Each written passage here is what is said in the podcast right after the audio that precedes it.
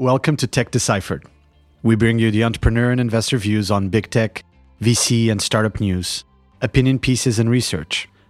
We decipher their meaning and add inside knowledge and context. Being nerds, we also discuss gadgets and pop culture news. Hi, I'm your co host, Nuno Gonçalves Pedro. I'm an investor, and I'm the co founder and managing partner at Strive Capital. And I am your co host, Bertrand Schmidt, tech entrepreneur and co founder of App Annie. We have both been in tech for almost 25 years. Nuno is based in Silicon Valley, while I am based in the greater Seattle area, having previously worked and lived in Europe and Asia. With Tech Deciphered, discover how the best entrepreneurs pitch, how investors think, and what are the deep trends underlying the tech industry. You can check the latest on our website, decipheredshow.com. You can also connect with us on Twitter at B. Schmidt, and at NG Pedro. If you enjoyed the show, do us a favor. Subscribe, give us five stars, and or leave a review on Apple Podcasts app or your favorite app. This will help other people discover Tech Deciphered. Welcome to episode 20. This episode will conclude our trilogy on recruiting.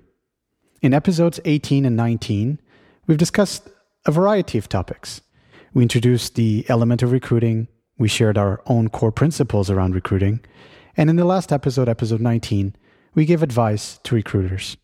Today, we will be discussing advice for candidates, all the way from being found to how to be recruited in a changing remote world. Let's take the other side. Let's think from a candidate perspective. What could be our advice for candidates? And obviously, there's probably a lot of advice we can give. You know, do you want to start on maybe how to get fun? Yes. And just to reframe this, this is not just based on third party knowledge in the last decade because both of us have not been candidates, etc. I certainly have been reached out by a number of organizations. I've explored things beyond my own realm. And there's obviously a lot of lessons learned here that I think are still very fresh. The first piece is how do you get found, right? Who finds you and how do you make yourself visible in the market? Definitely LinkedIn, your profile needs to be clean. It needs to be clear and sharp about what you're able to do or not.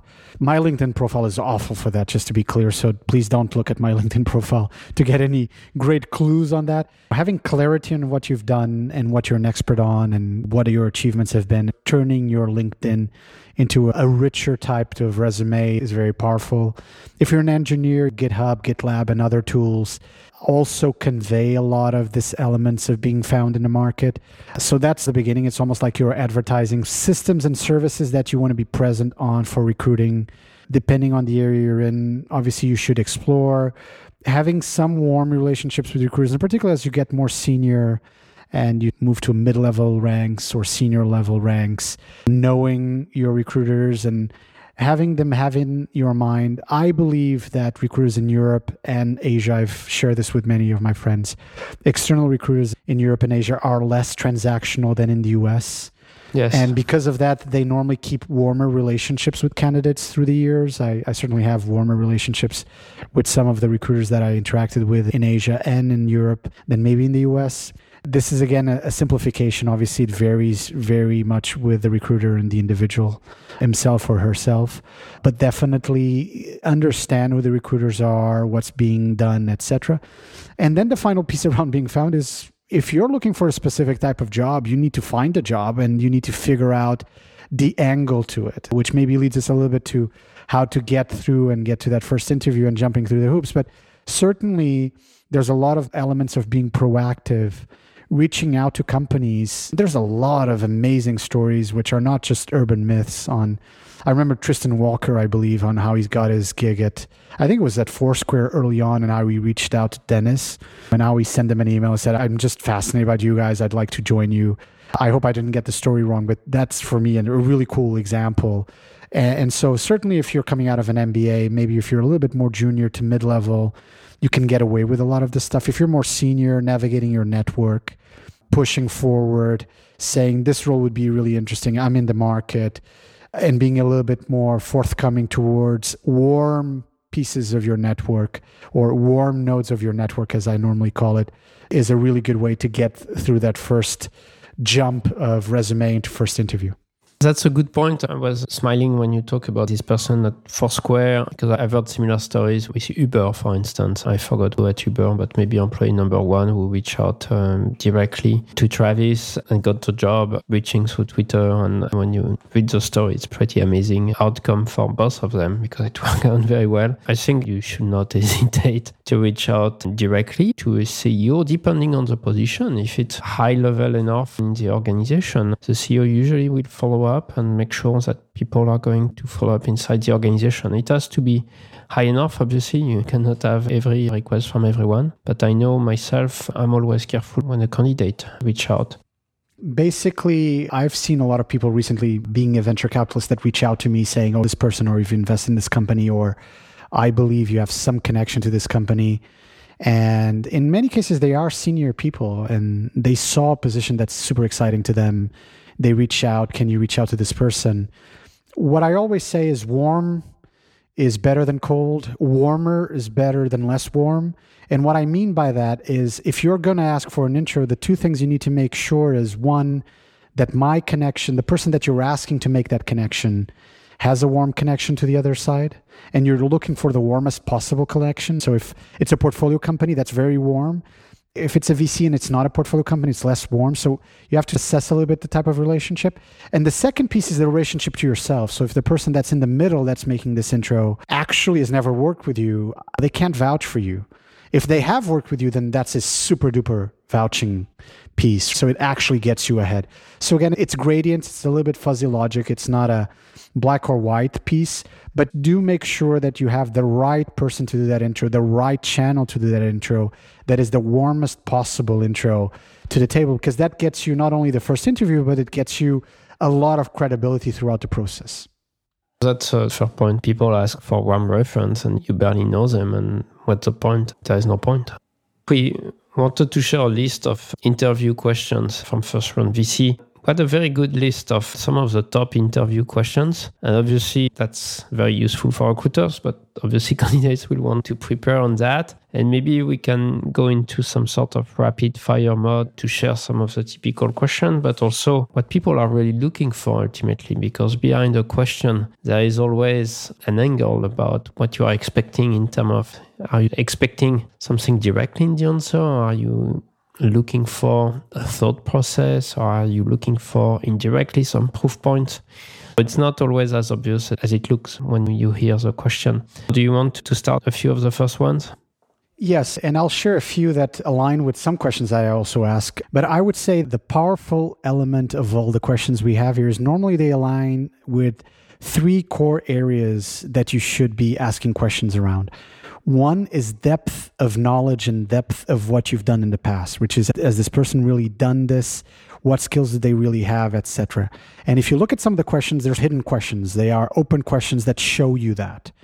The second piece is value system. What values do you stand for? What is the type of decision making and ethics that you have? How do you work with other people on your team, etc.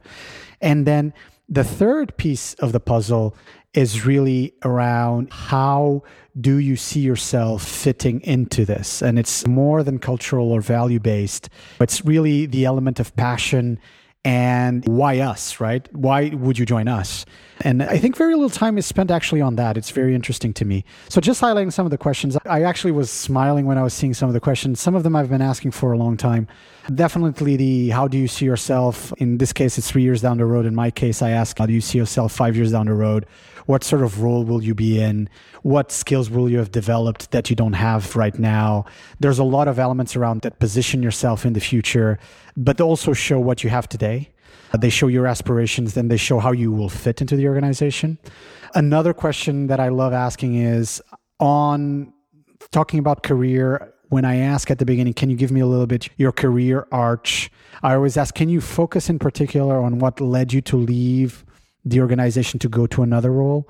So I focus a lot on transitions, tell you a lot about the person. They tell you about their ambitions, what didn't work out, what things they were looking for, how they make really significant decisions like joining another organization and what will make them leave in the end. Will they stick around or not through thick and thin? etc. And then I ask some questions that are a little bit more around how do you see yourself around value system. Obviously, you need to be a bit cautious in not going too much into the personal lives of people because that is private and it should belong to them. But things like, for example, I think question 16, tell me about a time you strongly disagree with your manager. What did you do to convince them or her? What ultimately happened? So it shows not only thought process, but it shows values, right? This person felt that they add to dissent and have a different view. There was a, a person I used to work with that asked this question that I thought was super off putting, somehow worked for him, which was when you wake up every morning, what do you see in the mirror? I was like, that's a really nasty question. It's like whatever. And fortunately enough, this guy actually ended up being my partner back in the day. It was actually my boss's boss back in the day, very early in my career. Fortunately, he didn't ask me that question because I would be like, what the hell? So there's a lot of elements about how do you work? Do you need a lot of time by yourself versus do you actually work well in an open environment with a lot of people around you? How do you interact with your colleagues? Give me an example of how you do that. Again, drilling down into questions is very powerful. I feel there's a lot of great questions here. How about you? Some good questions that you liked? So there are some questions I've been using again and again. Some questions I'm like, oh, that's interesting. I should try this one. Let me tell you some of my favorites here. First, I always like to ask questions around where do you see yourself in five to 10 years? Three years, I'm not so sure, but five to 10. For me, it's key to better understand candidates where they want to go next and what's their mindset and does it align or not align with what you are hoping for in terms of career ladder that you can propose to the candidate. Transitions, I totally agree. For me, it's critical to understand all the critical transition points from companies to companies or changing countries or whatever. So understanding transition is critical, no question. Questions around what motivates you in your work, I think is quite important. Understand why are truly people waking up or, or staying up at night. What motivates you in your work is a pretty big one. I like one of the questions around how do you separate someone who is great in your role versus someone who is outstanding? I think that's an interesting question. I might have asked some flavor of that. Asking question on candidates, how did they prepare for this interview? It's a good one.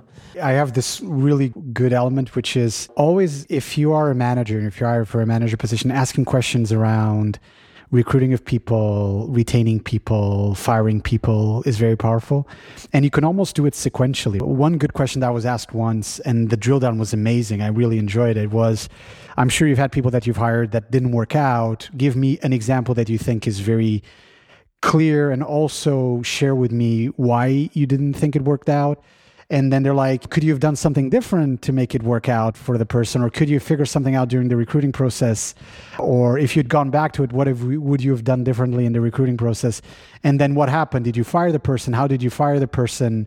What was the element and process that you fired the person under? What happened to the person after? You can literally spend literally 10 to 15 minutes and this will give you a really clear understanding just around recruiting and firing for a manager, right? You spend 10, 15 minutes and you get a really good understanding of how that person functions in terms of recruiting and firing and how they think through that process and how they evolve over time, etc. One question I love to ask is for candidates to share with me some tough experience tough times in their lives. It can be professional. Uh, if they want to share something personal, that's fine. But that's something I love to hear about. Sometimes, maybe especially in the Bay, hearing people who never had any tough times in their life, or at least that's what they tell you. That's probably surprising and difficult to believe, but who knows? For me, first, it's clear that you need to be able to share with me some tough times, not just once, but two, three times, different situation, different context. And you share with me how you went through it, what you learned. And we always end up having some tough times at work. And you want to understand how these people are going to be able to get through that or actually to lead through that and to get stronger in a way through that and how thick of a skin they have.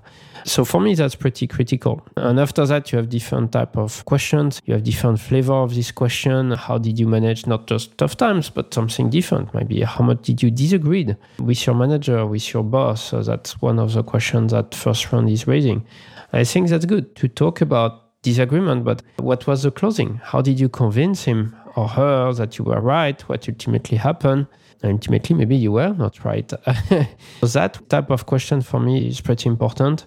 Asking question about your best boss or your worst boss is an interesting one because you will be able to share your value statement in a way of what you feel is important or not important in a boss or what is dangerous. What part of the company culture that you like, you enjoy, you expect, are you hoping for when you join us? I think that's a very important question. You want to understand what are the key pieces for a candidate when they are joining a company. And actually, there is this interesting discussion in Silicon Valley right now with the CEO of Coinbase, who raised that question about mission driven. Are you mission driven? Are you focused on the mission of the company or are you not? And that's really I believe, as a CEO, a very, very fair question. I think that there's a lot of stuff you can do and achieve and change the world through a company. And at the same time, there are some other stuff that's more, I believe, your private life and your private goals, and you should follow them. Doesn't mean the company has to follow them or should be following them. I think another question that is key is uh, to share how you handle and address mistakes. Everyone has done mistakes.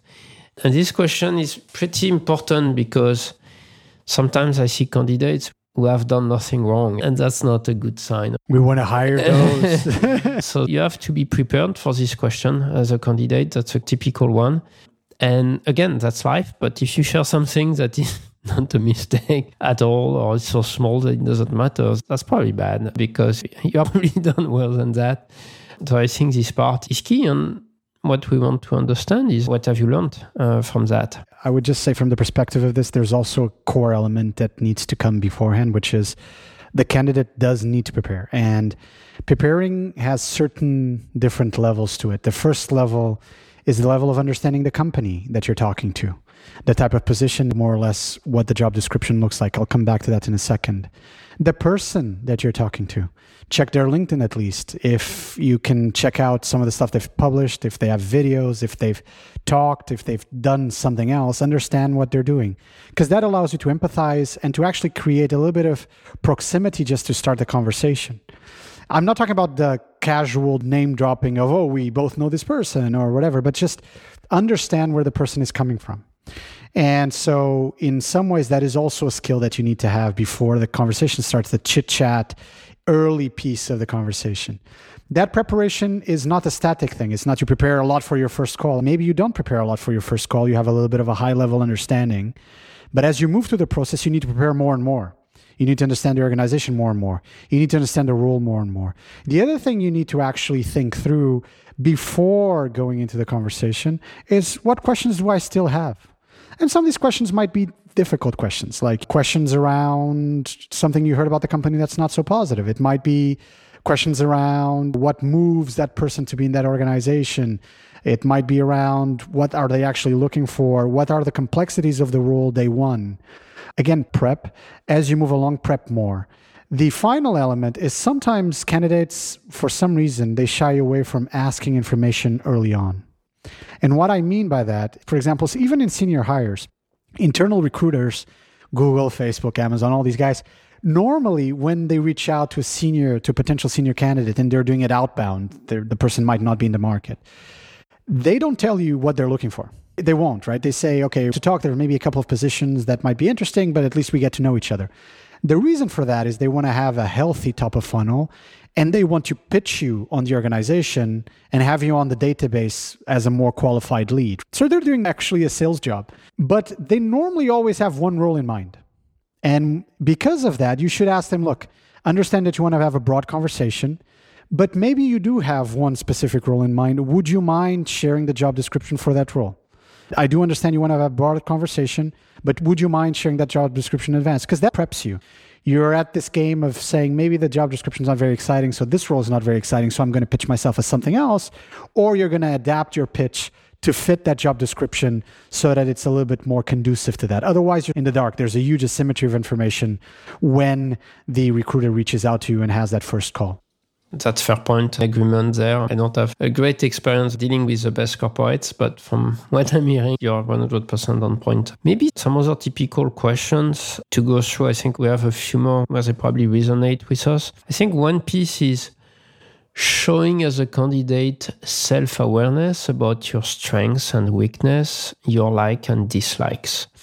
I think that for me is key. And personally, I don't mind sharing some of the stuff. I believe I'm strong, some of the stuff I'm weak, some of the stuff I like, some of the stuff I don't like. And I think it's better for everyone because you want people to have that good sense. And yes, people might change, people might improve, but at the same time, as we know, there is probably a lot more you can do by leveraging your strengths than trying to correct your weakness. I think you definitely need to round yourself off because there is no choice. You cannot be all square and painful to deal with on some topic or incompetent on some topic. But once that level of roundness are done, you really need to leverage your strength. So being self-aware, showing you're self-aware, asking questions around that, that will illustrate that more. Being ready to answer that, I, I think is pretty critical in the process. One final hack I would share is don't forget you're talking to another person. And as it's normally the case, people are also very passionate about themselves. And and there's nothing wrong with having the interviewer spend a lot of time talking him or herself. Actually pitching to you, they're in sales mode themselves. The opposite is not true. So if you're doing all the talking, it probably means a couple of things. One is that maybe you're being a little bit too defensive and verbose on your answers. And at some point in time, you're going off the deep end. So you're not being sharp in answering them. So being sharp in answering them, not one word, but like sharp and being clear on the answer. Because if the answer wasn't clear or didn't really address the question, normally the interviewer will push back and ask again or reframe the question. But at the same time, also create space for the interviewer to intervene and share their own views, etc., even beyond the Q and A at the end. And I've seen some really aggressive interviewers. Certainly, in my past experience, I'd say maybe some of the interviews I had way back when at Google, uh, some interviews I had at Amazon, where they're very thoughtful about really focusing a significant part of the interview on you and therefore really asking questions and not sharing much themselves except for their own intro and then they reserve time at the end to really share and do the q&a but in general most interviewers actually want to step in and they actually want to share more. And if they do let them talk. This is a, the ultimate hack. An interview where i'm sure i've done really well as a candidate throughout my career is an interview where the interviewer ended up doing most of the talking. Because either they were selling to me or they felt nice about sharing their own experiences or they didn't feel they needed to probe dramatically onto my experience Again, not a bad thing. In agreement, and maybe one last piece I like to understand is the ability of candidates to learn. What I mean here is in our lives, it's not just what we learn in school, in uh, grad school, in MBA. It's what you learn not just on the job, but also for your personal interest. Testing candidates for what they have learned recently, past few months, past few years, and not just learn casually, but what are some topics that you have really dug deeply to better yourself? Again, might be for personal reason, might be for professional reason. That for me is interesting because I believe that you need to have some traits around always learning. And because the world is changing too fast, and you need to be proactive in learning about some of the latest. Let's take engineering. It might be learning the latest in terms of AI. It might be learning the latest in terms of uh, framework to build apps. Is it Flutter the new thing? Have you dig into it, for instance? So I think that part is critical to show an ability to constantly learn and research because so many positions you will be in that situation where you have to discover new stuff. Or at the very least you have to be aware about what's the latest in order to make the right decision. So maybe moving to how to close it how to get the offer how to really get to the last stage. If you're a candidate at a certain point in the process not early on normally not on a first call or first interview but certainly, as you move forward through a couple of interviews, it is very fair to just ask how does it work, the process? What are the different steps to this? How would you make a call? And rarely this question is asked. Now, in some organizations, maybe a little bit more nascent organizations, the process sometimes a little bit unclear. In larger organizations, the process is normally pretty clear early on, right? At least from in terms of steps, maybe not in terms of number of interviews or exactly who's going to interview you, but certainly in terms of steps. So having that understanding and and being clear about it is important. And then once you're getting to a point where you're getting close to the close, so to speak, how do you really make sure that you're in touch with either the recruiter recruiters managing the overall process and your touch point into the organization or the hiring manager in other cases? How do you make sure that you understand whether you're still in contention or not, if you move forward or not? Obviously, you can't be too pushy. You can't act desperate. You can't be like, okay, I did my last interview yesterday. The next day, I'm asking that I get the job. But there's certainly ways to manage that process, and it's better to get a clear no than not get any answer at all. So, in my perspective, you also need to manage that. So, maybe a couple of weeks in, there's no answer, you probe.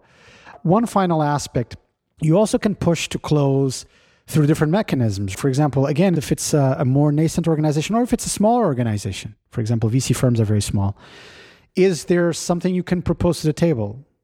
If you're feeling there's a little bit of doubt still, but they clearly like you as a candidate, could you propose something like, for example, could I participate in a team meeting? Could I participate in a meeting or a call that gives me a little bit of perspective on the organization, but also allows me to share that within the boundaries. Obviously, this shouldn't be like a partner meeting at a VC firm or whatever, but it could be, for example, a startup is pitching, in the case of VC as a good example.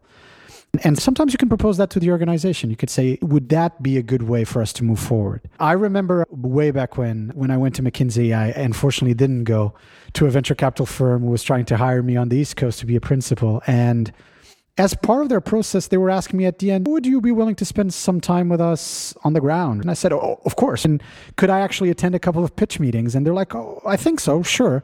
And I ended up attending two pitch meetings with them. And it was great because I could be in the room, see how they acted. I could ask questions myself.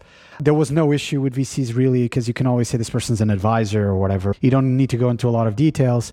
And for me, it was a really edifying experience. And I do feel they only made me the offer after that. They were like, okay, this guy can fit. He has a similar value system. He's really smart, but he's not an asshole. He has a similar tenure and tone to us. And it's very funny because I remember on one of the startups, I actually said you should invest in this company, uh, obviously subject to due diligence, etc. But it, it, seems like a really interesting thing, and they were super negative about the company. As I said, in the end, I ended up at McKinsey. I didn't take that offer, but a year and a half later, I met the CEO of that company, and this VC firm did not invest in them, and they actually were an eight x return from the valuation that these guys could have invested in a year and a half before they sold to another company. So I'm like, okay, cool. So again, you can try different things. You can really push the envelope if you feel there's a little bit of doubt without being negative, but really showing passion, showing that you want to be involved in the team and see how it works. I believe that it's totally fair to ask, even relatively early on, what is the process, what is the timeline, and not everything might be super precise yet, but hopefully there are some clear steps in the process, else there is something wrong. And timeline also should be relatively clear. And I think it's really fair ask for the candidate. The other piece is that at the end or step by step, what happens if you have multiple offers as a candidate? And timing might be a problem. So I think here you have to be transparent relatively early on in some ways around what are your opportunities and timing because the last thing you want is to be going through a lot of steps in a process and then suddenly say, by the way, I need an answer tomorrow or the next day. That will not be seen super well by that company. And you never know. It's a small world. So you want to be careful and be proactive early on if you have a timing issue, because then potentially the company could accelerate their own process to make sure they are aligned with your process. But don't play games. Companies might be willing to adjust, accelerate, but at some point they might know if it was just a game, and it's always a big risk to take. So be somewhat transparent, but don't overdo it. Agreed. And maybe to our final topic, which I know is a topic you like a lot, which is what happens in a remote world, what happens in a world that has become increasingly virtual, which is the world we're in right now because of COVID. In a world where a lot of the interactions can't be in person, what changes for recruiters, what changes for candidates? And also, to be clear, the current world is not a normal one. It's not the world is a safe place and you decide to work remote. It's a world where It's not safe to travel. It's not even safe to meet some of your family members. It's not safe to send your kids at school. It's a very special world. So our view of what's happening in a remote world these days might be tainted by a very special situation that is not 100% representative of a normal remote situation, but definitely we are in a special pandemic remote world these days. So what is changing? But what is changing first is that some companies have highlighted that uh, they won't go back to physical meetings to the office before mid 2021. To be frank, I think it might be actually optimistic at this stage, mid 2021. We, we will see. I hope, certainly hope to be wrong on this one. But more important, some companies have already started. And when I say some companies, some of the biggest in the world Google, Microsoft, Facebook, Dropbox, Zillow Coinbase have highlighted that in some cases they are moving to a remote first world, even post pandemic, post COVID, or they are moving to a 50 50 in the next few years. So, my point is that it's not just right now what's happening, but what's going to happen going forward. And I think it's creating new opportunities because it might mean that you are going to be able to work remotely for a great company that you might never have been able to work for before you want to work for Google, you have to move to the Bay or you have to move to one of their global locations. And if you live somewhere else, too bad. So I think it's creating some new opportunities that were not there before on both sides. Candidates who can join great companies wherever they are, and companies that can reach out to great candidates wherever they are. Absolutely. And I think there's some elements of being remote that are not necessarily new. A lot of the early conversations that happened with companies in some cases could happen over a call. And in some ways now we've moved to it's not just a call, it's a video call. So that I think hasn't really changed that dramatically. The meeting in person is both true of recruiters, hiring managers, but also of candidates, which missing that interaction with the person and with the work environment and the building, etc., is a huge handicap in my opinion. There's ways to solve for that. Certainly, if it's down to two candidates and it's a significant position, I don't see a reason why the hiring manager wouldn't find a way of meeting both of those candidates in person, socially distanced with masks, etc. If they happen to be in the same location, obviously, if they're full remote, then that's a very different conversation and discussion. I think the onus on selling the culture of the company, the onus on selling the team and the role is much higher. It's more difficult also to do it. So finding intelligent ways of doing it, getting people in on a Zoom video call with the whole team, which might not be the natural thing to do. There's a lot of things you can do around it. So there's a couple of hacks that I think will change the way companies interact with their candidates. But in some ways, also candidates have a little bit of an easier way, certainly early on to get in front of potential recruiters because they can shoot a bunch of emails, they can reach out on LinkedIn. It's gone also very digital, the whole process. So the process becomes with a lower bar. The thing you should be aware of, we've talked about this in the past also with startups, is because it's easier to send in your resume or to get in front of a recruiter or potentially even a hiring manager early on in the process, it also means that it's because it is easier, there's higher level of noise. So they're seeing more candidates and they're seeing more people.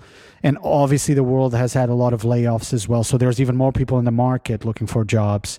And so, how do you stand out? What message do you write? How do you reach out to people? Going back to the point we were making earlier around warmer intros versus colder intros, etc., becomes really important. So, from a candidate standpoint, I would say one of the big shifts is you need to hack your way through your network or through mechanisms of getting in front of people. Otherwise, you'll normally be below the, the noise level. That all said, a lot of it, I think, at some point will go back to a new normal in some ways. There's still elements of meeting in person that are still going on for certain hiring. So the world has changed. Some of it, I think, will change maybe forever. Other pieces will go back to what we had before. I'm in agreement with that. Again, this is not a normal situation, even by remote work standard. One question that has been raised quite a bit these past few months is remote work. And does it mean remote pay? Does it mean that you have a different pay based on where you are based? And usually that's true. If you are a global company working in many countries, many regions, you adjust the pay to the local situation, the level of competitiveness in that environment.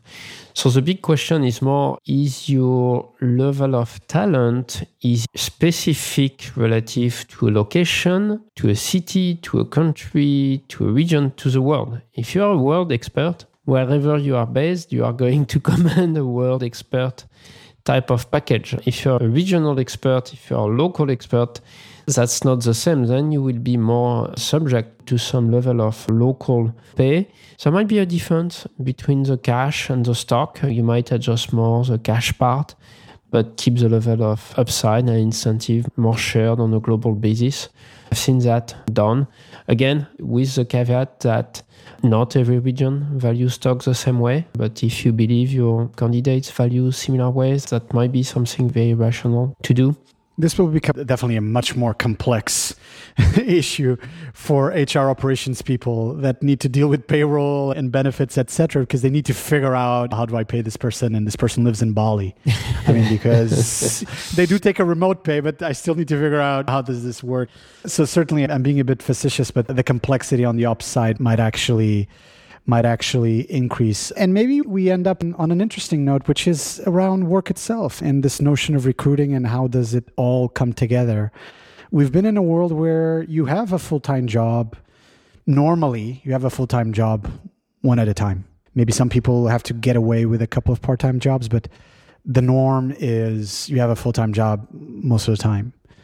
And the gig economy has obviously brought us the freelancing economy as well, which is people that do different things different times. You're a driver for Uber and for Lyft, and you might also do some stuff for TaskRabbit.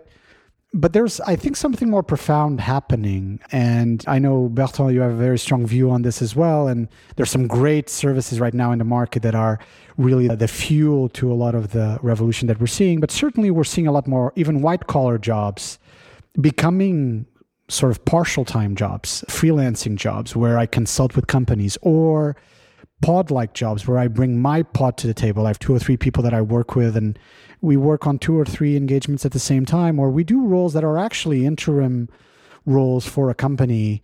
But we do them in parallel. And and that world I think is fascinating to me. I do think the world is changing and we're going to have a much more flexible work environment where it's not one person, one full time job. It might be one person, even a very highly qualified person, one person, several jobs at the same time. I agree. I think we've not solved for all of this situation. To be frank, the fact that you are working for multiple companies at once, there might be confidentiality involved, competition involved. So I think there are some constraints. Definitely, what's interesting for me is that it started with the gig economy, as you said, with blue collar work new marketplace approach. And I see this approach moving to white collar work as well, for sure. And different models evolved. I mean, we have the Upwork approach where you bid typically for a project. You might be a freelancer yourself, you might be a small agency, a small development house, or you have some other approach, the Toptal approach, where you are focused 100% on one specific mission, one specific company, might be three months, six months you are paid more by the day, by the week, by the month, but you stay a freelance because you want the flexibility, because you want the ability to work remote. And what's interesting with that model of Toptal, for instance, is that they will do the vetting first. They will vet candidates in depth. If I pick engineering candidates, for instance, they will vet them the same way that you would get vetted trying to get an engineering job at Google. And so what it means is that you will have much more certified candidates, not just based on the previous ratings from some random other clients, but based on a very detailed approach to recruiting, to recruit specific type of talent in engineering or in sales or others. And I'm quite a big believer of that. I believe a lot of the work that is being done to recruit candidates can really be in a way shared across companies. Some similar approach on how you evaluate the technical side of the ability of a specific candidate in sales, in engineering, is actually widely shared by the industry. So why we do that all over again, all the time with candidates? And I think a Toptal approach helps solve for that. You might have culture issues, you might have communication issues, you might have industry experience you might be missing, but there is a lot of common technical skill evaluation that is critical to be done and that can be done once and for all in some ways by some companies like Toptal or some other approach like a triple TripleByte, for instance, that is doing that not for freelancers but for regular hires. So, yes, I'm pretty excited by all the new options that are happening. And I think, especially for startups, you should think carefully about your business model and your approach to be more efficient. That's a way to beat your competition who might be bigger, slower, and not ready to adapt to this type of new opportunities or new way to work.